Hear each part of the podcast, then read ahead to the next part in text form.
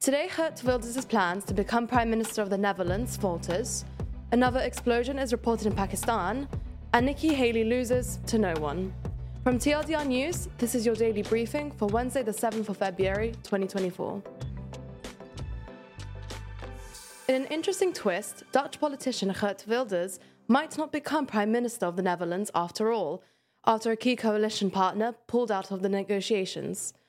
The new social contract, the NSC party, led by Piet Omtzigt, quit the talks on Tuesday night due to disagreements over how to tackle the state of the government's finances. The centre right NSC said it would remain in constructive talks with Wilders' far right, Party for Freedom, but would not join it in government. The NSC said it was shocked by new information about budget shortfalls, which analysts say would worsen under Wilders' lavish spending plans. The NSC also said it wouldn't want to keep making promises to Dutch people that it knew it couldn't keep. In response, Wilders called the NSC's decision unbelievably disappointing and accused Omtzigt of throwing in the towel while discussions were ongoing. Elections in the Netherlands often lead to months of talks before a coalition government is agreed, and Wilders was relying on Omtzigt's support to secure a right wing majority government with four parties, including his own. So there now appear to be three possibilities the initial plan of a right wing government led by Wilders, a government with a Labour Green alliance, or another election. The collapse of coalition talks has left Dutch politics at a stalemate, and it's uncertain what the solution will be.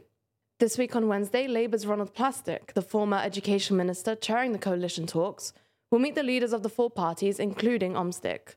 Alternatively, the outgoing Prime Minister, Mark Rutte's Conservative Party, and the populist Farmer Citizens Movement are other prospective allies. Wilders is a controversial figure in the Netherlands and abroad for his anti Islam and climate skeptic policies, but he shocked Europe by winning the highest vote share, 26%, in the November election. He's also caused a storm by suggesting plans for a Nexit or a Dutch exit from the EU. If Wilders were to successfully take power in the Netherlands, he would become the first far right leader in an EU country in recent times.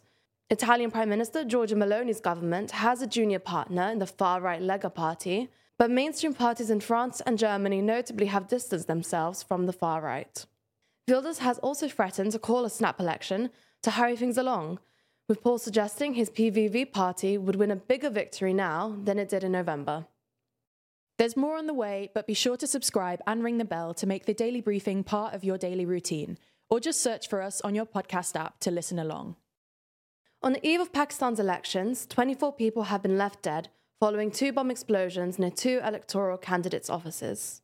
Today, the two blasts, one in Pishin district and another in the Qilla Saifullah district, have killed over two dozen and injured many more.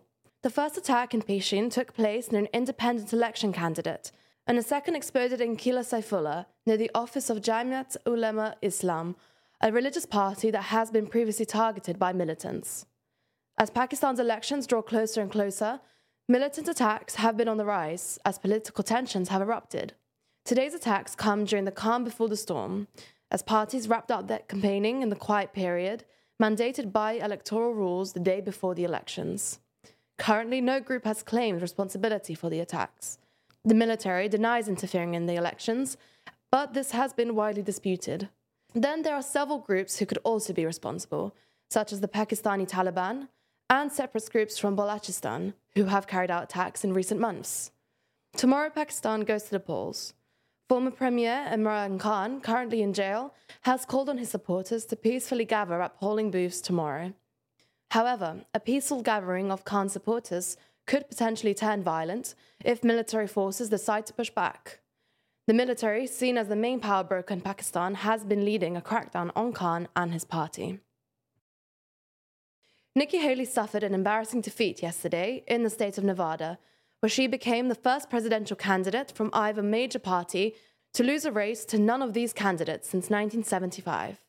Now, it's worth pointing out that the Nevada primary doesn't award any delegates, which are used to determine who ends up being the presidential candidate for the party. So, in essence, the primary was technically meaningless. Now, this is actually the first time that Nevada is holding primaries, with the state opting to introduce them following the 2020 elections. However, the Republican Party in the state didn't support this and called them an all new, very expensive, and meaningless process. So they decided to run their own caucuses, which are not paid for or run by the state. All of Nevada's delegates, which go towards determining who the party's presidential candidate is, are allocated via this caucus. Republican candidates can only participate in one of either the state run primary, which allocates no delegates, or the party run caucus. Haley opted to run in the primary, whereas Trump opted to run in the caucus. About this decision, Haley said, We didn't bother to play a game rigged for Trump. We're full steam ahead in South Carolina and beyond. At the time of writing, with 86% of votes counted, Nikki Haley has only 30.8% of the vote, and none of these candidates has 62.9% of the votes. The caucus is set to take place tomorrow. Moving to Africa now, where it has been reported that the leaders of Niger, Mali, and Burkina Faso have been warned by the IMF that if they withdraw from ECOWAS, then they themselves will be the biggest losers.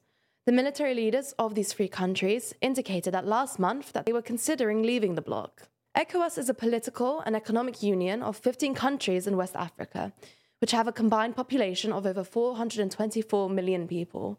Notably, ECOWAS also works as a peacekeeping force in the region and has pushed Niger, Mali, and Burkina Faso to return to civilian rule. Speaking about the possibility of them leaving, the IMF Africa Department Director, Abebe Selassie, said negative effects will mainly be felt through the three countries should they exit ECOWAS. Leaving the bloc would see a lot more trade friction. He added, These countries are already landlocked, already facing quite a bit of transaction costs in terms of their trade with the rest of the world, and that they now risk facing even higher transaction costs, which would be detrimental to these countries. We will keep you updated on this story as it develops. And finally, in some more uplifting news, women in Turkey can use their own surnames after they marry now. Last week, a Turkish constitutional court overturned Article 187, which requires women to adopt their husband's surname upon marriage. Citing the European Court of Human Rights, a request was made to remove the article 23 years ago by Istanbul's Eighth Family Court. Now it has finally become a reality. Turkey has one of the highest femicide rates in the world, and since Turkey withdrew from the Istanbul Convention, a treaty that seeks to prevent violence against women in 2020, women's rights have been put in even more serious jeopardy. This ruling is small, but it's a positive step forward. Geopolitics and national security issues definitely seem to be getting more difficult right now, as we regularly cover in our videos. But when it comes to your personal security, that's never been easier, thanks to our sponsor NordVPN. That's because NordVPN offers you one click protection with their threat protection service shielding you from malware, trackers, and ads, especially when you're on dodgy public Wi Fi networks. Not only that, their dark web monitoring service actively notifies you if someone leaks your credentials helping you stay one step ahead. All of this protection doesn't have to come at the expense of great connection, though, with NordVPN offering the very fastest service for any VPN, allowing you to connect almost instantly anywhere in the world. Throw in their 24 7 customer service, dedicated apps on all major platforms, one account protecting six devices, and 30 day money back guarantee, it's hard to come up with reasons not to sign up. Plus, if you sign up for a two year plan using our link, You'll not only get a massive discount, but you'll also get four extra months totally free. So if you're trying to improve our journalism by signing up for Nord, make sure you click our link and you'll get their great service at a discount.